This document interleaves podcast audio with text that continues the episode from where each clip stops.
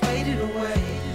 I put my money in my cash box, trying to see a better day. I could have played for the Blue Jays, ballin' in a major way. Nice clothes, nice cars, nice clothes, nice cars. Hello and welcome to episode 68 of Section 138. I'm your host, Mark Colley. As always, I'm joined by Bryson and Jacob. How are you guys? I'm doing good. How are you? I'm doing well. What about you, Jacob? I am doing great, and I'm happy to continue this Iron Man streak on the podcast. So it's been a lot of fun. Yes, and it's coming in clutch behind the scenes today.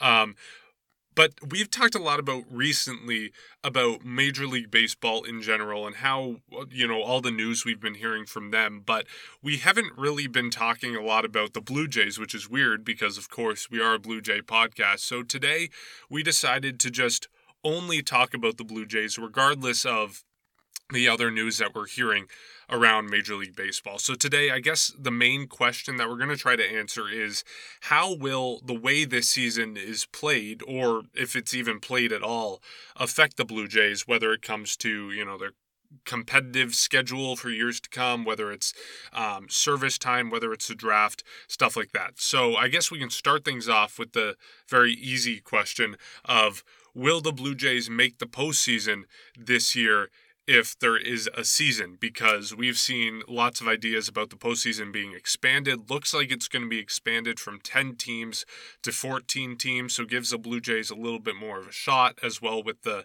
divisional realignments that could potentially help the Blue Jays. So, do you guys think the Blue Jays will make the postseason this year? Uh, I definitely think uh, they have a better chance to do it, and that supports my point from months ago.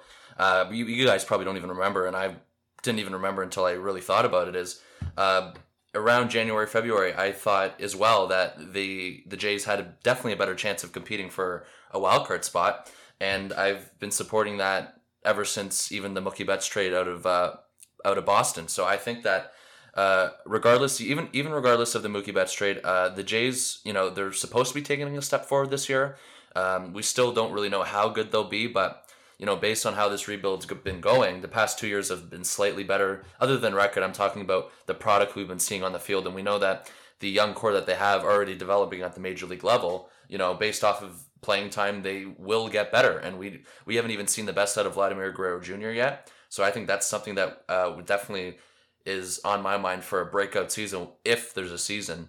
And uh, I went through the AL East and I was looking at you know where the Jays would sit, and then I stopped myself because I remembered that if there's a season, uh, I should also be looking at the NL East. So thank God I did that and did research on that and did my homework on that. And if you look at the actual so-called MLB East, which will be combined of ten teams, uh, the Jays are right in there, or at least in the middle of the pack compared to the the top teams in there. So the top teams, I guess you you would look at would probably the best team in this division would probably be the the, Yan- the New York Yankees. Uh, the New York Mets, we know that they're they're a question mark, as well as the the Phillies. Uh, they're supposed to be good this year based off of projections, but uh, they've been an average team for the past couple years. Uh, the Phillies made a big acquisition with Zack Wheeler, and the Mets actually lost Noah Syndergaard for the season due to Tommy John. And I've spoken about the Red Sox. The Orioles are a complete tire fire. Uh, the Washington Nationals, you can give them credit because they're the defending champs, even though they lost one of their best players in Anthony Rendon. Uh, the Pirates are also, you know, in a rebuilding phase. Uh, the Marlins are a complete tire fire, and if even the fans are allowed at games uh, for Marlins games, that would definitely be considered social distancing. So go ahead and do that. And the Rays um, are s- supposed to be, I guess, or we're supposed to be the second best team in the AL East, another wild card contender team. So if you take, if you put uh, the Jays in that division with all these other teams, they definitely have a, ch- a shot. And I can't you know, I, I would definitely disagree if you completely ruled out their chances. And I do think even that, the biggest advantage they have is the expanded postseason. Now, I don't know how it would work. I don't know how many teams from each division make it or depends on who wins the division. I don't know how that works, but mathematically, they definitely have a better shot. And I do think that they can keep up with some of these teams uh, in the East, barring anything that changes with injuries or anything else like that. With a healthy team, I think that this team could definitely take a step forward. I'm not saying they're going to be near the top of the East with the Yankees, which is unrealistic for me uh, for the next couple years at least. But I do think they they can keep up with some of these other teams. Yeah, honestly, I think they have a pretty good chance of making the playoffs. I, I don't know if you can really guarantee it, but you cannot rule them out, like you just said. Uh, I think this season, 162 games is not realistic, even if you want to throw in double headers every once in a while, uh, which I think honestly could work in the Blue Jays' favor because if they were to get off to a really good start for you know a month or a certain number of games, that would be more impactful on a shortened season where the amount of games are it, or the you're not you're not playing as many games as you usually are, so one game could be worth slightly more. Uh, and I, think when you look back to the 2018 team, obviously completely different uh, in terms of structure compared to this year's team, but they were over 500 until the middle of May, which I believe played they played 42 games until that point, which you know, I'm not saying anything like that is going to happen. However, if something like that were to happen where they're around 500 or they're, you know, staying above water, then, you know, if that lasts for a couple weeks or, you know, a month or a little bit more, then that I think will influence or increase their chances of making the playoffs. Because, like I said, if you're only playing 135 games or slightly less or whatever they choose, you know, winning, um, you know, having a good start to the season would greatly impact their chances because each game would be worth more. And I think that would honestly benefit them. Yeah, I totally agree. Um, obviously, if you just look at it mathematically, you know, you have a lot better shot when there's 14 teams instead of 10 teams. Although we don't know the specifics of how the bracketing will work. We don't know if it's going to be, you know, wild card style for the extra two teams from each um, division, or I guess there's not even National League and American League. So we really have no idea how things will shape up as far as bracketing goes, but just mathematically, it helps the Blue Jays out. Bottom line, I don't think they will make the postseason. Um, we were talking uh, on this podcast, of course, before the season was canceled, of our projections for this year. And I think I said 81 81 was my guess, perhaps a little bit worse than that. Um, and if you're looking at 14 teams, if you assume that a 500 record is you know 15th best team um, and i think that the blue jays might be a little bit worse than that um, they could end up not making the postseason. So that would be my final guess on that. But of course, so much is up in the air, and really every team in this situation um, has the ability to make the postseason just because of how crazy stuff is right now. Um, I guess we can move on to our next question because that one we're pretty much all in agreement on. This one's a little bit more interesting, and we touched on it last week. Major League Baseball and the commissioner Rob Manfred have said that players will have the chance to opt out of playing this season if there is a season to be played um, because they, whatever, for whatever reasons, might not be comfortable with playing, whether it's health reasons, they are upset about the amount of money they're going to be getting. So, knowing that, there's a conversation to be had about whether any Blue Jay players will opt out of playing this season and which Blue Jay players it might be who don't want to play. So I don't know if you guys have any ideas of who you think might opt out this season, but I have a few in mind. Mm-hmm. Um, when it comes to the Jays and this topic about the the you know the opportunity potentially to opt out, we haven't really heard much about um, from them specifically. Uh, I know that I've seen or heard Danny Jansen do a few interviews, and he's been uh, he actually stayed back. He didn't go uh, back to his home in Chicago. He stayed with uh, a few teammates down in Florida, and I know that Ryu also stayed back. He didn't go back to Korea. He stayed back and was staying at Russell Martin's house in Florida, uh, who in in where they were both teammates last year. So other than those two, I haven't really heard much. I know Bo Bichette was in that MLB uh, 20 tournament players tournament, and he said multiple times that you know he's dying to play, he's dying to play. And other than that, you know, if we go across other teams, uh, we we we we spoke about Blake Snell last week, and also Bryce Harper, and then I mentioned Sean Doolittle complaining about or not complaining, but just outlining health protocols that would be in place. But when it comes to Blake Snell and Bryce Harper, they were uh, against it uh, just because of the financial problems between the union and the league. But you know, there's still a bunch of players that we don't know um, who would potentially sit out, and specifically on the Jays, I really have no idea, Mark. So I'd love I'd love to hear um, who your idea, you know, your idea for who would. But other than that, I don't want to make any assumptions just because I don't know, and this is definitely something that will be addressed because I do think there's a bunch of players on, I would say, you know, definitely over half of, or maybe 75% of the teams who uh, don't feel safe going to play, whether if it's about money or whether if it's about uh, safety protocols. So other than that, I haven't really heard much about it. Uh, I don't know anything really about it. It's kind of something that's up in the air and something that I don't really want to guess on just because uh, it definitely is a serious situation just because of how deadly this virus is and how unsafe it could be if proper measures aren't put in place. Uh, but you know, other that other than that, I'm under the assumption that you know players are ready to play uh, whenever or if there's a green light.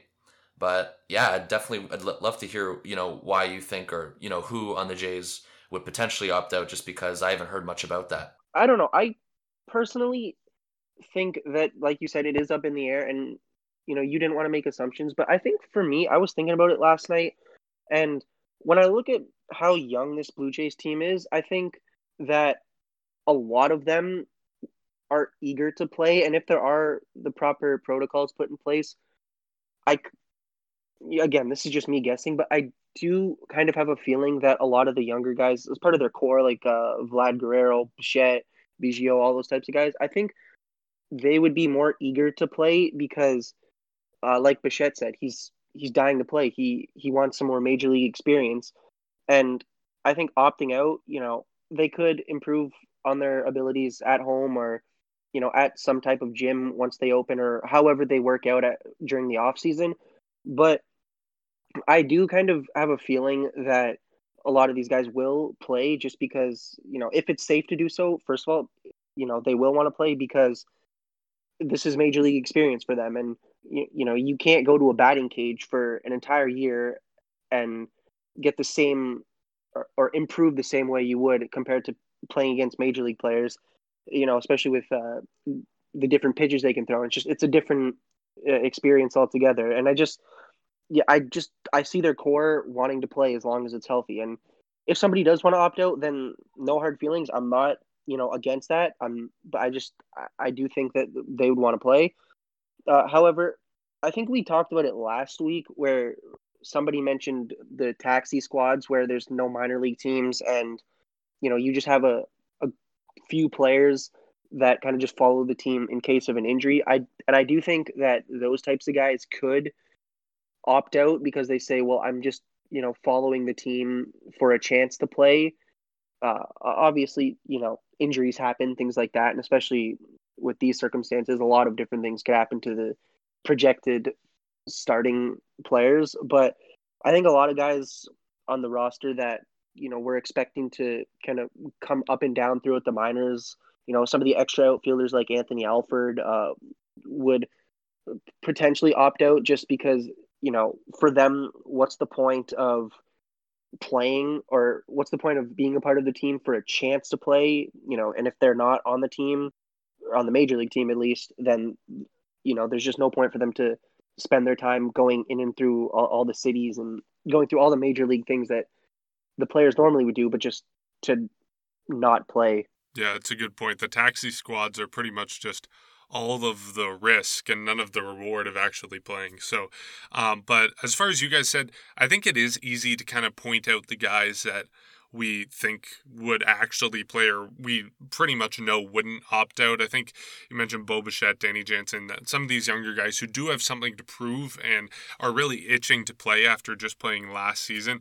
Um, I think those are guys that we can pretty much be certain that they would not opt out. You mentioned Hyunjin Ryu, um, how he's still in Florida. I think that's another guy we can be pretty sure won't opt out given that he's in Florida right now. Um, along those lines of international players with Hyunjin Ryu, I think Shun Yamaguchi, who I believe right now is in Japan, I think he went back to Japan, um, and he still hasn't played a, a, major league game because he just came over from Japan uh, this offseason signing with the Blue Jays. I think he's one of the guys that may opt out just because, you know, he is unfamiliar with being in the U.S. Obviously, things are a lot safer right now in Japan.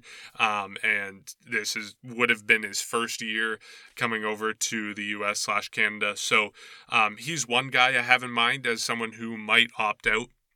Another guy is some of the guys with young uh, families, either kids or wives. Um, Lourdes Gurriel Jr. He has a kid, I believe, is almost four months now.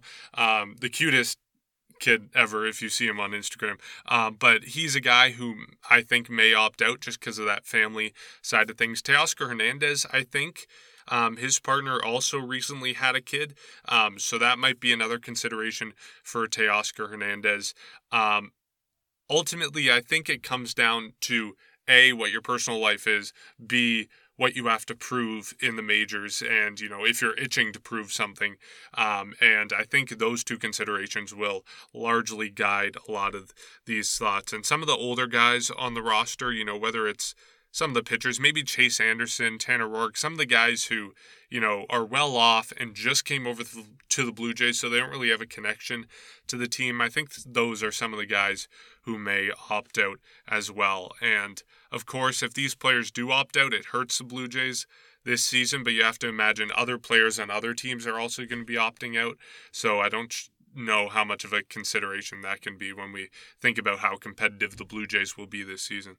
Absolutely. And this is, again, you just mentioned right at the end, this is something that every single team will be dealing with. And uh, it's it's pretty relatable to injuries, although that injuries can happen at different times of the year or the amount of injuries, but this could be something consistent with every other team from start to finish. And you know, I want to reiterate back to the point I said last week.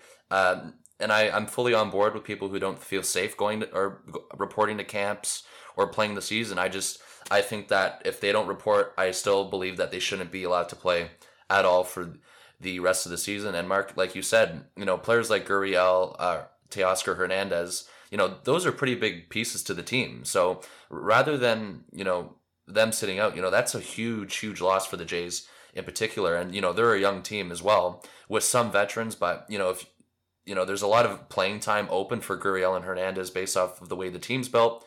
We know the team's high on both of those players. So those are major holes uh, to fill if they don't play. So hopefully that, or depending on how uh, how the front office will be able to coordinate everything, it's going to be it's a really really it's it's an uncertain situation. It's a good point, Jacob. Too. I never really thought about it, which was the taxi squads. Um, you know, we don't even know like how that's even going to work. We we know that it'll be upwards of I think it was twenty to thirty players. Uh, we don't know if they're going to be at team facilities. We don't know. Like I, I really have no idea how that'll work, other than they're on standby in case someone, you know, God forbid, gets infected with uh, COVID nineteen or just get has an injury. And another thing to look at, in my opinion, as well is players here who are entering final years of their contracts. I think that's something that has to be considered other than family just because it's their future in the game of baseball. And I just looked at Chase Anderson. Um, he has a club option for 2021. So, you know, the implications of him not showing up this year to play, uh, it's it's definitely a risk because, you know, one, he won't be pitching, and two, you know, how confident are the Jays going to be in Chase Anderson next year with other, you know, other pieces moving up the minor league system. I know we're going to touch on him a bit later, but Nate Pearson's one. Um, you know how how safe will Chase Anderson's security be with the team if he decides to sit out for a whole season? So that's definitely another thing to look at. But you know it uh, it comes down to a matter of personal opinion. No one's going to agree based off of how safe these these health measures are. Um, based off of what we know, uh, the union did respond to some of the protocols put in place. Uh, I know that they were against the fact that they can't use showers just because they want to use showers or other things in the facility to help, um, you know, re-energize or things like that. But everyone has different opinions um, based on what they think is safe or not, and it comes down to a matter of are you willing to show up and play baseball? And if they don't, I still think they shouldn't show up. But again, it's it really isn't anything personal. But uh, on the baseball side of it, it's a major, major loss uh, for the team. Can you imagine? You know, let's just say um, hmm, eh, somebody on the Jays, even Ryu. Let's just say he decides to sit out, and somehow the Jays are, or as we kind of predicted, they have a better chance of making the playoffs or down the postseason stretch or a playoff run heading into September. Can you imagine the loss, like as we go deeper into the season without him in the rotation? And again, Gurriel or Hernandez, those are starters on this team. So it's it, they're major holes to fill major losses for teams. But the one thing is, everyone everyone will be dealing with it at the same time, which is why it's a little bit different than an actual injury. Yeah, and it brings in a lot of interesting considerations because obviously there's a roster freeze right now, but we had been hearing like like way back when this all started, like, are teams going to be trading for players who have had COVID 19 because they're going to have antibodies? Um, I think there's a similar conversation to be had here about whether teams are going to be trading for players that they know are not going to opt out of the season so that they can have all their chips in place and know what's happening in terms of their roster. So it's definitely crazy that we're even talking about players just, you know, deciding to sit out a season, but it does have a lot of ramifications. And you brought up service time. We don't know how service time will really work with this opting out feature. We don't know anything about opting out, but that kind of leads into our next conversation about what happens if there isn't a season this year. You know, we heard originally when the agreement between the players association and the owners was set in i guess it was late march that if there wasn't a season players would get the same amount of service time that they had in 2019 so you know if you were on the roster for 100 days in 2019 you would get 100 days of service time for 2020 um, now that has ramifications. Um, in terms of service time for the blue jays which player hurts the Blue Jays the most um, in terms of service time. You know, whether it's, I don't know, a guy like Ryu, of course, the Blue Jays just signing him to a big deal. If they lose a year of his service time, but still have to pay him, you know, a large sum of money. Well, how does that impact the Blue Jays and their plans for the future? So, what do you guys think is the player that impacts the Blue Jays the most in this discussion of losing service time? Yeah, when it comes to uh, Ryu, you know, he based off of what he had in 2019, it's a year loss, like you said. So, it, you know, the Jays signed into a four year deal. Next thing you know, it you had him for one year as signed to a contract, but you never got anything out of him on the field. So, in other words, you lose a whole season of paying, you know, of Ryu on the team, and you're paying him for pretty much nothing because of this pandemic. And it's it's other than Ryu, you know, there's not really much service time on the team. Like, I mean, if you look at players who veterans are part of the team, someone like Ken Giles, who is supposed to be a free agent this upcoming winter, and uh, Chase Anderson, like I said, he's he has a club option, but you know, part of the younger players, I don't think that they really hurt as much uh, in terms of. Well, I should say the team benefits from it, but you know, the players themselves, especially people who are developing through the minor league system, you know, it's definitely a loss for them just because, you know, first of all, they're, they're, they're staying with the team for an extra year and they're losing complete development time. You know, someone that comes to mind, uh, Mark, you recently interviewed Kevin Smith. Um, you know, he's someone who's still not ready for the major leagues, but he's still continuing to develop in the minor leagues. You know, how, how do these players react to a whole year off? And we know taxi squads, you know, you're not really playing many games, but uh, other than that, it's it's hard to say because you know Nate Pearson comes to mind as well. We know he was close. Uh, we don't know how close. We don't even know even if there's a season this year. I, I doubt he's on the team. I don't even know if he would be on the taxi squad. It's just so much question marks. But you know, it's in certain for certain players the team benefits more, and for certain players the team loses and the player benefits himself, or you know st- it stays the same status quo for the player. So an example would be Ryu but you know, for these other young guys, I think the Jays benefit for sure because this is an or you know a front office who've said many times based off of trades and signings that they are trading and signing these players for service time. So uh, I think that's beneficial to them to hold on to these players for another year who they didn't get any service time out of. And based off the previous season, you know, they didn't have much service time to begin with. So I think that benefits the team. Um, but it also it benefits. There's pros and cons. So it's it's hard to say. But you know, Ryu, in my mind, would be the biggest loss uh, for this team. You only get three years out of him now, and you know he's. I think he's in he's in his mid thirties, so he's going to be one year older next year. You don't know what you're going to get out of him at all because you know based off of these predictions or there's really no predictions that you can make out of because people have been sitting you know on their couches for two months or training but not allowed at the team facilities and you, you know so on and so on so it's definitely a lot of pros and cons, but a lot of uncertainty. But Ryu would be my biggest loss um, if I'm the Blue Jays. Yeah, I have to agree with you on the Ryu part of it because you know he he's signed to a four year, eighty million dollar contract. So to spend twenty million dollars this year, you know, if you want to divide it up, uh, to spend that amount of money and not have him play, not have anybody play really, that's a huge loss because you know, I think the biggest thing you said is people are getting older. So, you know, all these young guys, maybe it, it won't impact them that much, but a guy like Ryu, who's you know getting close to not close to retirement, but he's he's aging. He's definitely not you know closer to his debut than he was retirement. So you're losing time uh, where he could play well. And I think another uh, incident here, you just while I'm on the topic of the aging, uh, Nate Pearson is going to be he's 23 right now. I believe his birthday is in August. So, you know, if you losing a year on him, maybe like I said, won't be as drastic, but that's still a year lost where, you know, he's he's older. So, you know, even if he wasn't to make it to the major leagues this year, there's still time lost because he he's not able to go to the minor league systems and uh, train.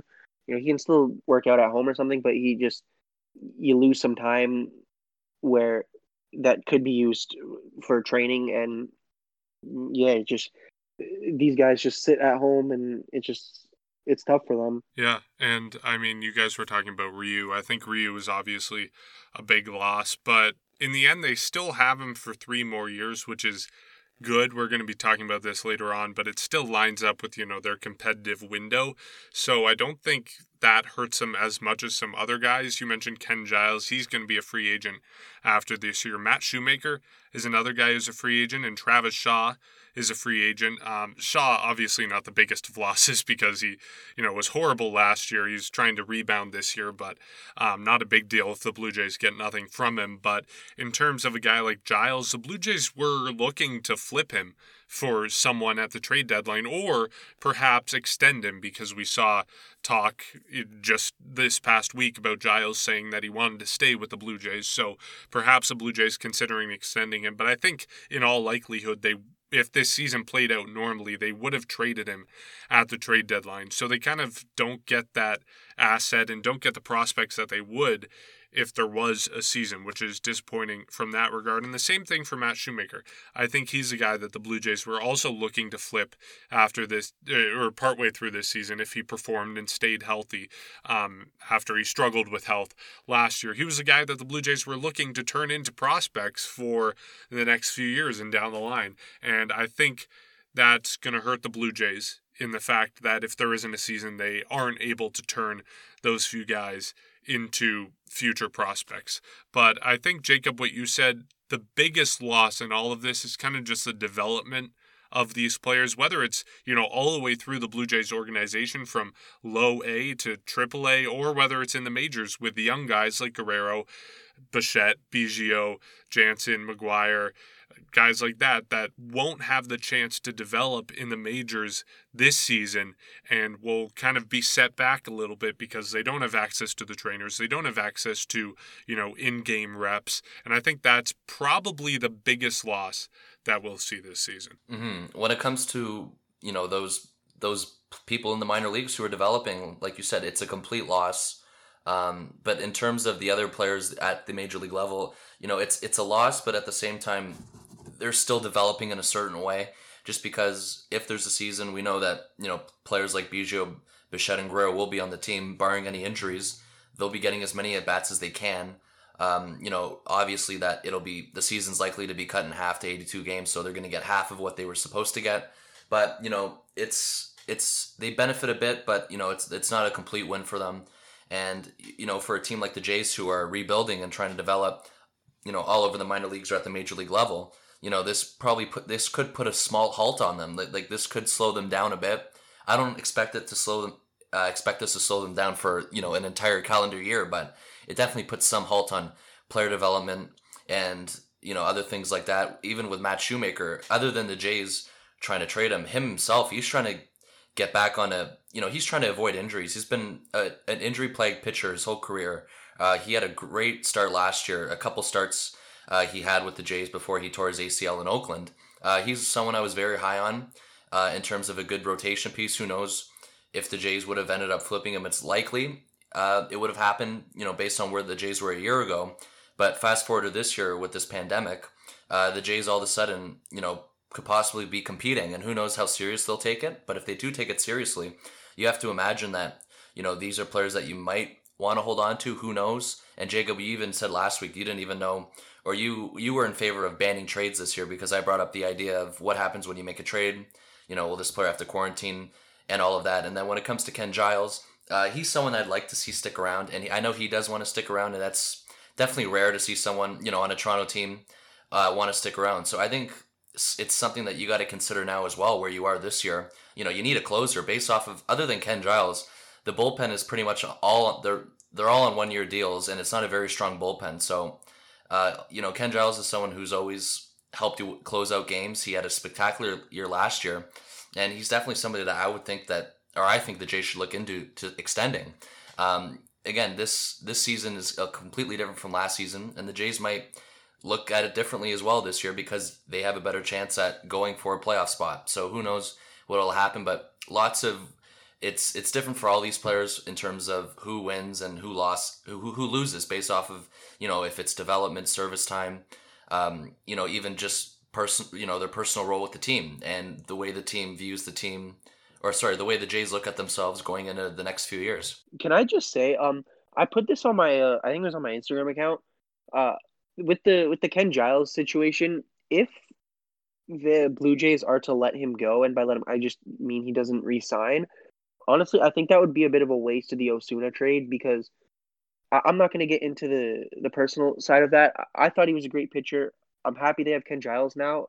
I think if they were to lose him, then that would probably be one of the biggest mistakes of this year. Yeah, I don't want to get into Osuna again. Of course, I'm very happy they made that trade, but yeah, Giles, I'm happy that he's a guy who wants to stick around, and I'm happy that, of course, he's a amazing pitcher and completely dominant out of the bullpen, and pretty much the only good arm they have out of the bullpen, with the exception of maybe maybe Jordan Romano if he is even playing into the bullpen calculus this season, but.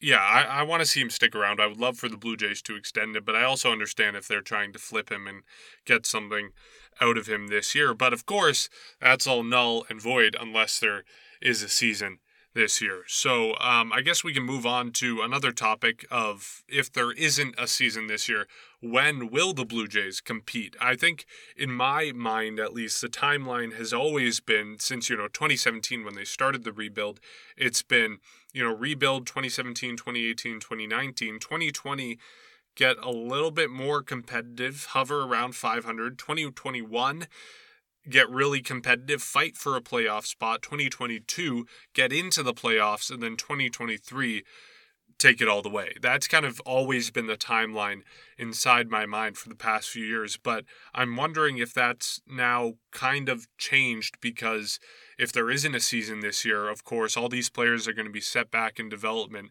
Are they still set up to win? Or go all the way in 2023 or is it kind of pushed back to 2024 or beyond? Yeah this this is something that comes with a lot of uncertainty. And you know the fact is we don't know what the future holds you know for this team in terms of how close they are. But you know you have to imagine the the logical answer is they definitely be behind a bit. But i don't think they're going to be behind a, be behind a whole lot. Uh, I you know like you said, Mark, they're a few years away from actual competing based off of their original timeline. And the one thing I want to uh, take note is is even let's just say the Jays miss barely miss the playoffs this year or get in. You know they're not they don't have a spectacular record, a bit over 500. This is best case scenario. Who knows even if the front office takes that seriously? Because if you really look at it, you're playing half a season, and if you go into 2021, you're assuming that well, we're going to have a regular 162 game schedule again. And, you know, who knows if the front office takes it seriously? You know, what if they think it was, uh, you know, 2020 was uh, a different year, a year that hopefully we never experience again. But at the same time, this team played half of what was supposed to happen. And we still really don't know if they're ready for that point of taking that next step. So I think that's the biggest problem that will affect them. I guess, you know, in terms of that, you have to make a judgment call. You have to go with your gut. And and you have to see what they look like this year with half of a season. And if they look good, it's not even a guarantee that the Jays will move forward next year. Who knows? Maybe they stay put. And like you said, Mark or Jacob, maybe they look into trading some of these guys again, like Ken Giles. Um, you know, they, they definitely won't let him walk for nothing. They'll if they they'll have a sense if he's going to stick stick around or not based off if they'll trade him or extend him. So I think that's okay. I think they're okay with that part. I think, you know, the one thing, you know, as much as Ross Atkins and Mark Shapiro get a lot of heat, or they've gotten a lot of, uh, con, you know, they've gotten a lot of hate the past couple years. The one thing I give them credit for is they they flip players before, you know, they they don't ever lose players for nothing. So that's a good thing in terms of trusting them with that situation. I maybe they want him to stick around. Who knows? But you know, there has to be a season for that to be determined. But the one thing that bothers me or concerns me, if this team could take the next step, or they're behind based off their timeline of competing, Mark, is how serious will the front office take this season, if, even if they do good or bad? Because you know, as fans at home are all cheering for them potentially making the playoffs, you know, it's it's half of a season, so that's why it's completely different and that's why I think the front office can look at it completely differently. You know, it was definitely a good step forward in terms of development, but we're not going to rush things, and we're going to take our time. And if that means pushing our competitive timeline back a half year or full year, then I think I think they'll have no hesitations to do that. But the one thing you have to remember is. Uh, you know, you have players like Ryu, who you signed for four years, you, you're losing a, you know, you're losing half a season of him, and there's other players here who are free agents in terms of veterans, you know, in your starting rotation or even your bullpen who are all on one year deals pretty much, including Ken Giles, who's your best bullpen piece. That's the one thing that concerns me if this team would ever take the next step. It's it's really based off of what Shapiro and Atkins think, and we don't know what they think, and we don't know how they'll interpret it, and we don't even know how good the Jays will be. So that's that's the only thing I'm concerned about. See, I don't. I feel like if there is not a season, then the Blue Jays might actually be in one of the worst positions in the league just because of how young everybody is and you know especially uh, you mentioned with the bullpen you know you you, you can't just lose you know everybody you got to sign people um, but when i look at how competitive they are I, I think that will like i said get pushed back because i mentioned earlier you know players working out at home or doing something you know not in a team setting, they're able to, you know, slightly improve themselves, but you know, hitting in a batting cage cannot mask, you know, a major league curveball or slider for an entire year. You know, eventually they're going to have to play against actual teams and players that are trying as hard as they can to get them out because that will help improve them. Um, but you know, I look at a guy like Aaron Sanchez, where I think it was after I think it was just before 2017, like the 2016 off season, he gained it was close to 20 pounds of muscle. I think it was like 16 pounds. Like he he really worked on himself to get him buff and improve. Obviously, it didn't necessarily work out for him that year, but you know, if you know, we talked about Guerrero. He talked about how he was trying to improve his physical state. Uh, I think that's something that he could do. He can improve himself. You know, a lot of other players can work on personal improvements, whether it's you know, uh, work, working out, gaining muscle, losing excess weight, something like that, they can, you know, get themselves to be more physically fit for a season. However, I think it will still be a big adjustment to go from not playing baseball in a competitive setting to then just going back to it uh, after taking, you know, a extended break.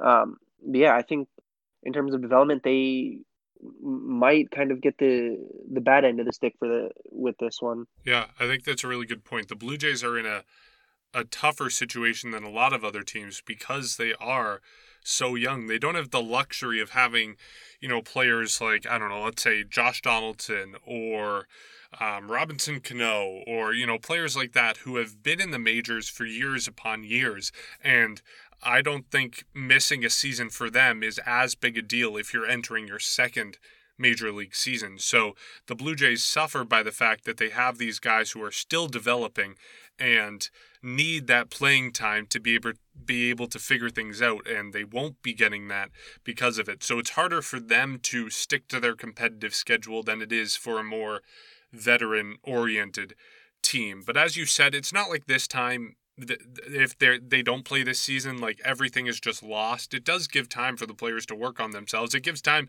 for all of us to work on ourselves. I mean, I've been jogging a bunch in quarantine, and like it's just a chance without a lot of other excess stuff that we do in life to focus on things that we want to improve on. So I think that stands true for a lot of players. I'm just worried it's it's not the same as if they were getting a full year of service time and getting all that experience in the majors. Um, we have talked a lot today about the bullpen, and I think that's something we want to center in on because I think I uh, to a large extent it's like the final key to the Blue Jays competing. They do still have lesser problems in the outfield and in the starting rotation, but to a large extent, I think that's the main problem with the Blue Jays right now. And they have guys coming up in the organization. They have a lot of starters in the organization, whether it's Jacob Waguespack, Anthony Kay, Sean Reid-Foley, Nate Pearson. I think some of these guys are going to have to move to the bullpen.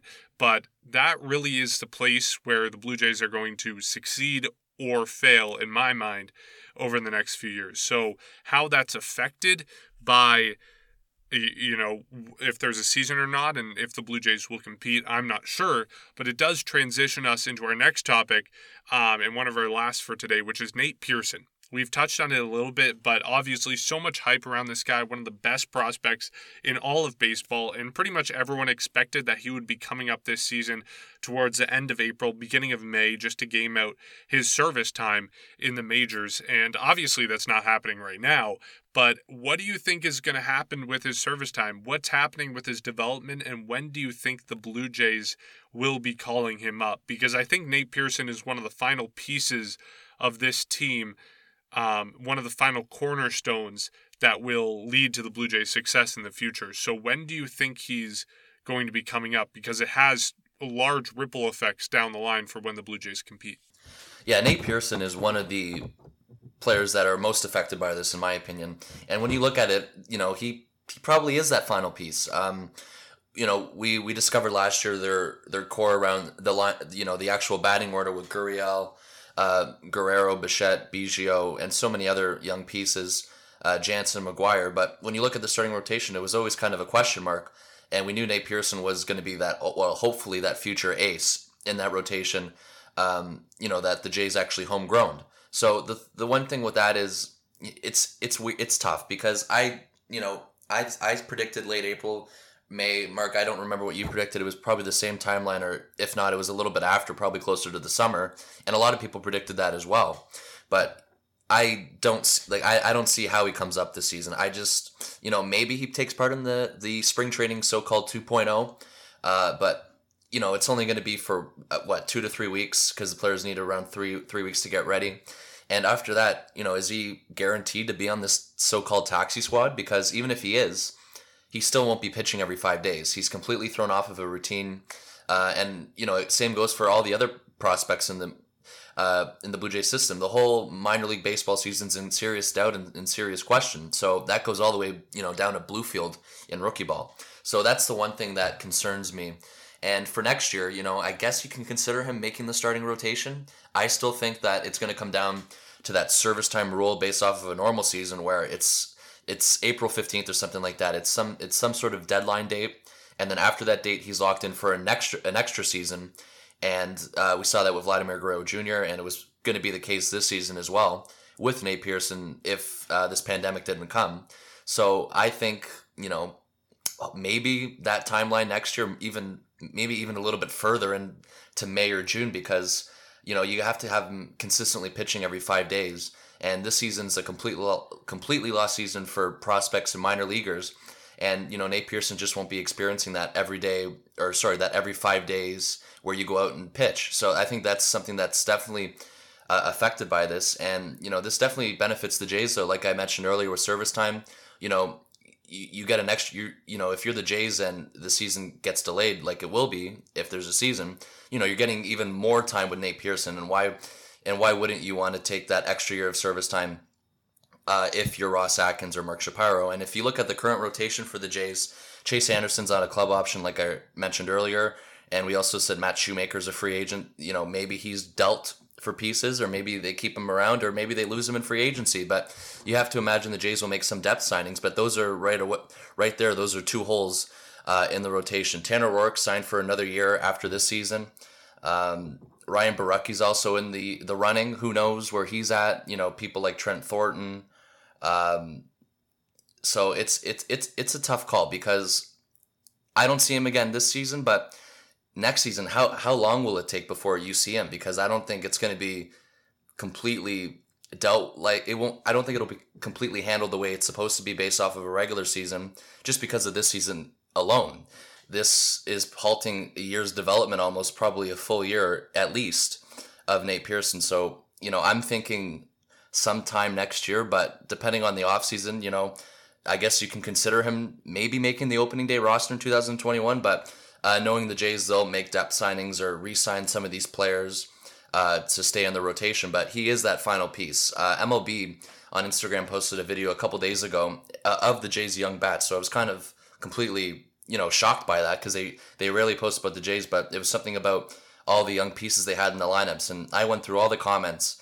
And you know, if you're a fan from New York or wherever the heck you're from, everyone was commenting, just wait for Nate Pearson. He's that he's that one final piece that they need wait wait until Nate Pearson comes up. You know that this team will be serious with Nate Pearson. This team's already good enough in terms of a young core without Nate Pearson in the major league. So he's, you know, the hype around this guy's real, and we might have to wait, you know, another year for this because I doubt we'll be seeing him in 2020, and I doubt, you know, he's even on this so-called taxi squad. Maybe I'm wrong, and maybe it works out for him, but I just I don't see it happening until some point in 2021. Yeah, unfortunately, I think Nate Pearson is probably, uh, for lack of a better word, screwed after by this season, just because. Uh, I don't. I don't think they're going to put him on a taxi squad because that throws him out of a huge routine. You know, he's who knows if he's even going to really be doing much besides just you know working out or doing. I don't even know how that's going to work out. I just don't think that's feasible for him. Um, but I think this year, unfortunately, well, fortunately, uh, if there was no pandemic, this would have been that year where he took the huge that next step where it was either making the majors or you know making that huge leap in development where he is then able to make the opening day roster or something starting early next season obviously that cannot happen now. So i think you know as i touched upon earlier i think this year might just have to be a year of him working on his personal fitness, you know, getting himself as fit as he possibly can, you know, maybe you know, just keeping himself as as uh trained as as well trained as he can just so that next year, you know, he is able to make the opening day roster or, or make the team relatively early into the season just because this season he's not going to make the the team this season just because he needs that development and just throwing him into a, a major league season is I, not the best thing in my opinion. And I, I don't think it makes sense to throw him on a taxi squad and just you know follow the team for a chance to come up. That's just that's not going to work also in my opinion. Yeah for all the reasons that you guys just said it would be too inconsistent and i mean i talked about this way back on our podcast about how I'm concerned about his health. Like I think his arm is obviously it's great, but he throws so fast. He's had troubles with injuries before. I am still concerned about injuries and throwing him into this season, you know, with not just the total inconsistencies of when you play and how you're playing, but also things behind the scenes. Like they're not allowing showers in the clubhouses, of course, that's up for discussion right now, but other things like trainers and hot tubs and, and cold tubs and all this different stuff behind the scenes that takes place to, you know, keep the players healthy is probably going to be going out the window for safety reasons. So if you're not having any of that with a pitcher who has such a high potential, but in my mind is already you know, potentially subject to injuries. I don't want that kind of guy coming up in this type of uncertainty. So I would, from my perspective at least, much rather just have him sit out this season and come back next year. And again, who knows how the service time calculus plays out next year. But I I, I don't see the Blue Jays taking the risk. I personally don't want the Blue Jays to take the risk this season with, you know, playing with fire in in, in putting Pearson into the roster. Okay, well, we can move on to our final topic now, which is on the draft. Um, we've heard a lot of talk about this. We've been told that it's going to be five rounds, and I think right off the bat we can tell this hurts the Blue Jays a lot. Obviously, it's hurting a lot of teams, but the Blue Jays were drafting fifth overall, and that doesn't just mean they're drafting fifth overall. It also has implications for the amount of money they can spend. So this hurts the Blue Jays because this is the highest they've drafted in a number of years, if I'm not mistaken. And it was looking to be a good opportunity for them, but looks like they may be losing this down the line. So, what do you guys think about the implications of this draft? How it affects the um, the, uh, the the the Toronto system and organization um, beyond just you know this year, but for years to come? It's a huge loss, and when you think about it, I guess for every team it's a huge loss. But Mark, what you just mentioned, their positioning on this year's draft is it's it's key because this is why, or this is part of the benefits, I guess, of rebuilding is that high draft pick. Um, you know, hopefully a top ten pick. I think I think like you said, they're picking one of the highest they have in a long time.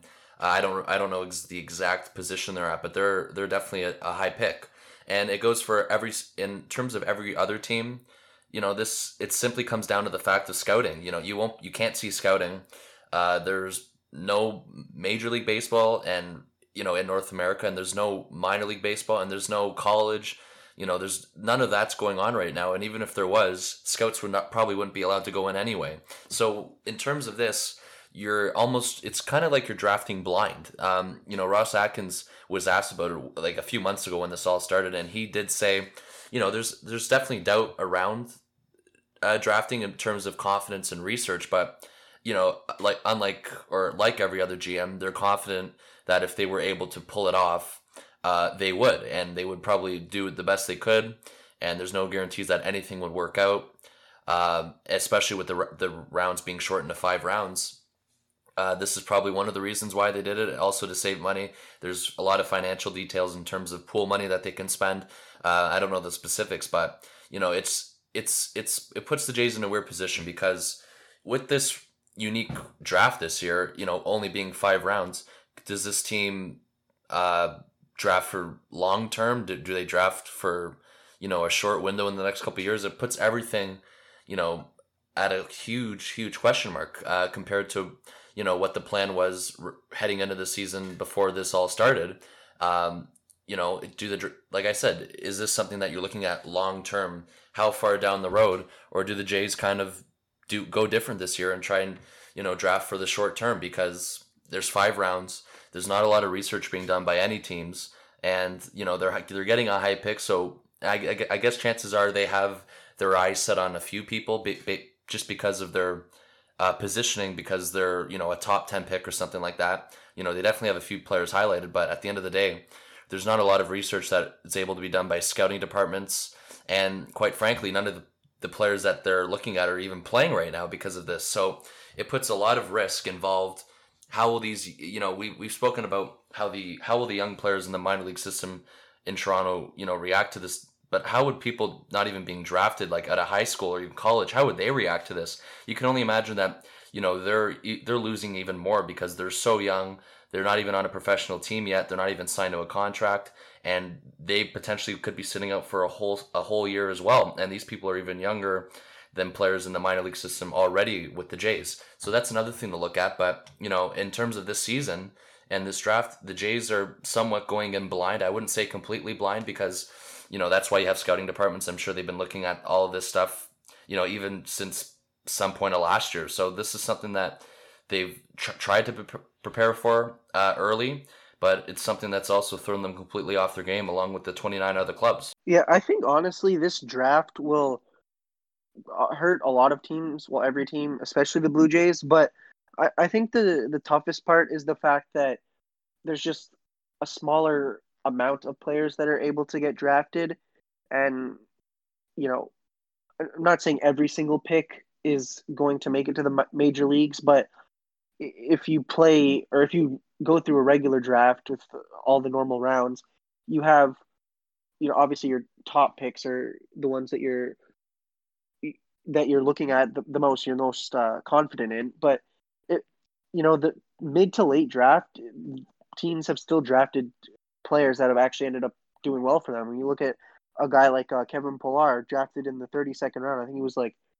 500 something. He was it was very late in the draft, and he eventually was the starting center fielder from 2015 up till 2019. You know, he was a, guy that everybody loved, and he was a great defender. He was good for the Blue Jays, and something like that cannot happen this year. Like I shouldn't say cannot. You know, it's still you can still draft a guy that does well, but you know you're not able to draft guys that you have the potential to develop and uh, turn into major league talent. And I think that will hurt the Blue Jays because, like I said, you know, when you're rebuilding, you want to you know stock up on picks whether to you want to use them for deadline deals or you want to organically develop them and have them be a part of your team. You just you lose a huge aspect of the rebuilding process. And i think for this year you know i'm not saying one year of a time a small draft is going to make or break them but it can hurt them in a couple years if they're trying to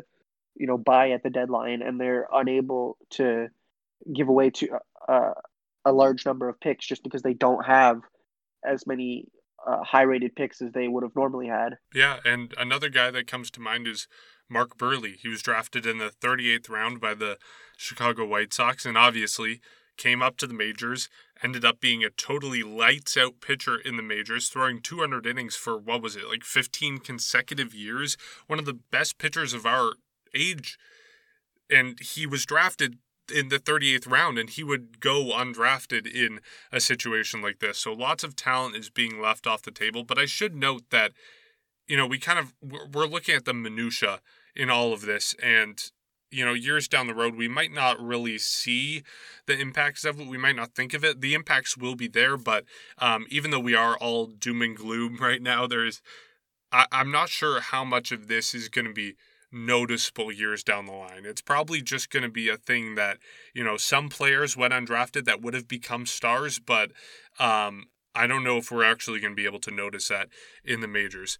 Um, I should note that the Blue Jays can kind of game the system out after this. They if a player is undrafted, the Blue Jays can sign the player for $20,000, I think it is as an undrafted free agent. Of course, all teams can do this, but it provides a potential to find, you know, players diamonds in the rough that went undrafted and maybe you can convince into if you're drafting them out of high school to not go to university, if you're drafting them out of u- university to come to your team instead of waiting another year. And another consideration in this is the fact that the Blue Jays are next year are probably going to have a worse position in the draft. Hopefully, they do a lot better.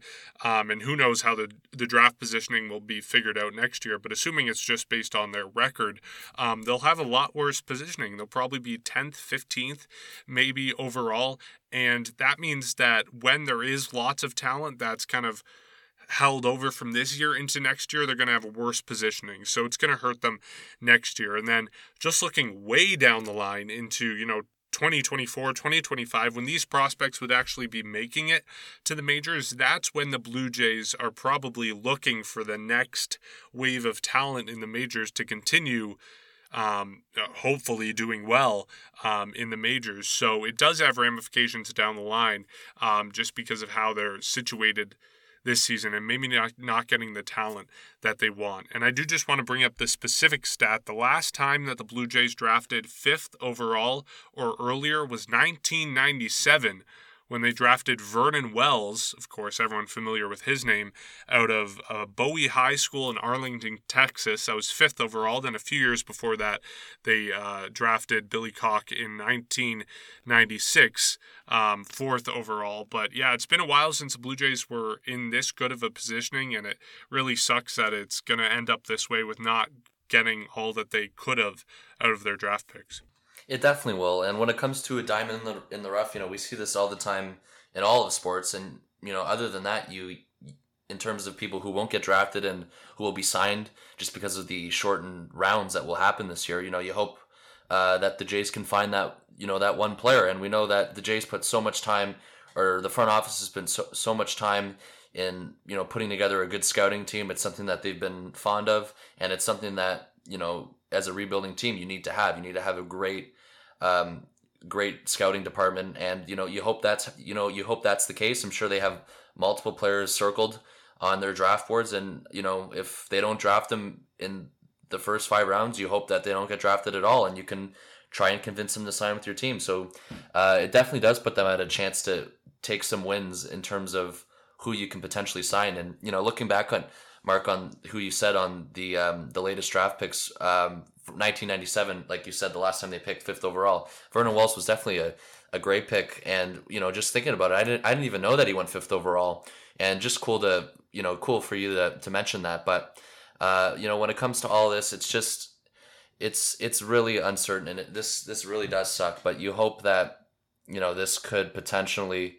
Uh, turn out well for them in some sort of way. And, you know, I'm sure they're planning to do it like any other GM, but, you know, 2024, like you said, five years down the road, who knows where they're going to be? You know, maybe, maybe they'll be playoff contenders by then and uh, hopefully they're going all in. But it's just, it was, it was great to actually talk about uh, actual baseball and specifically Blue Jays baseball today.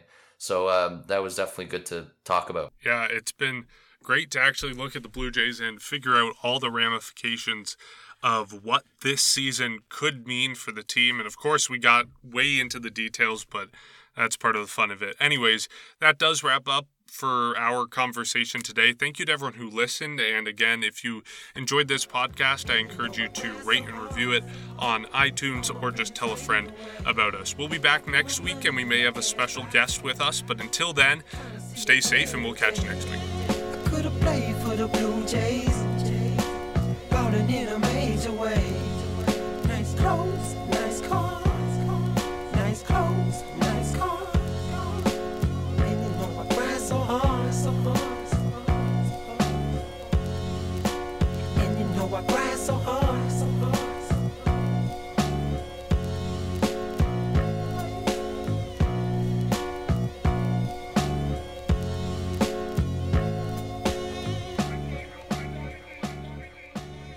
Fuck! Sorry, I just fell off uh, off my couch.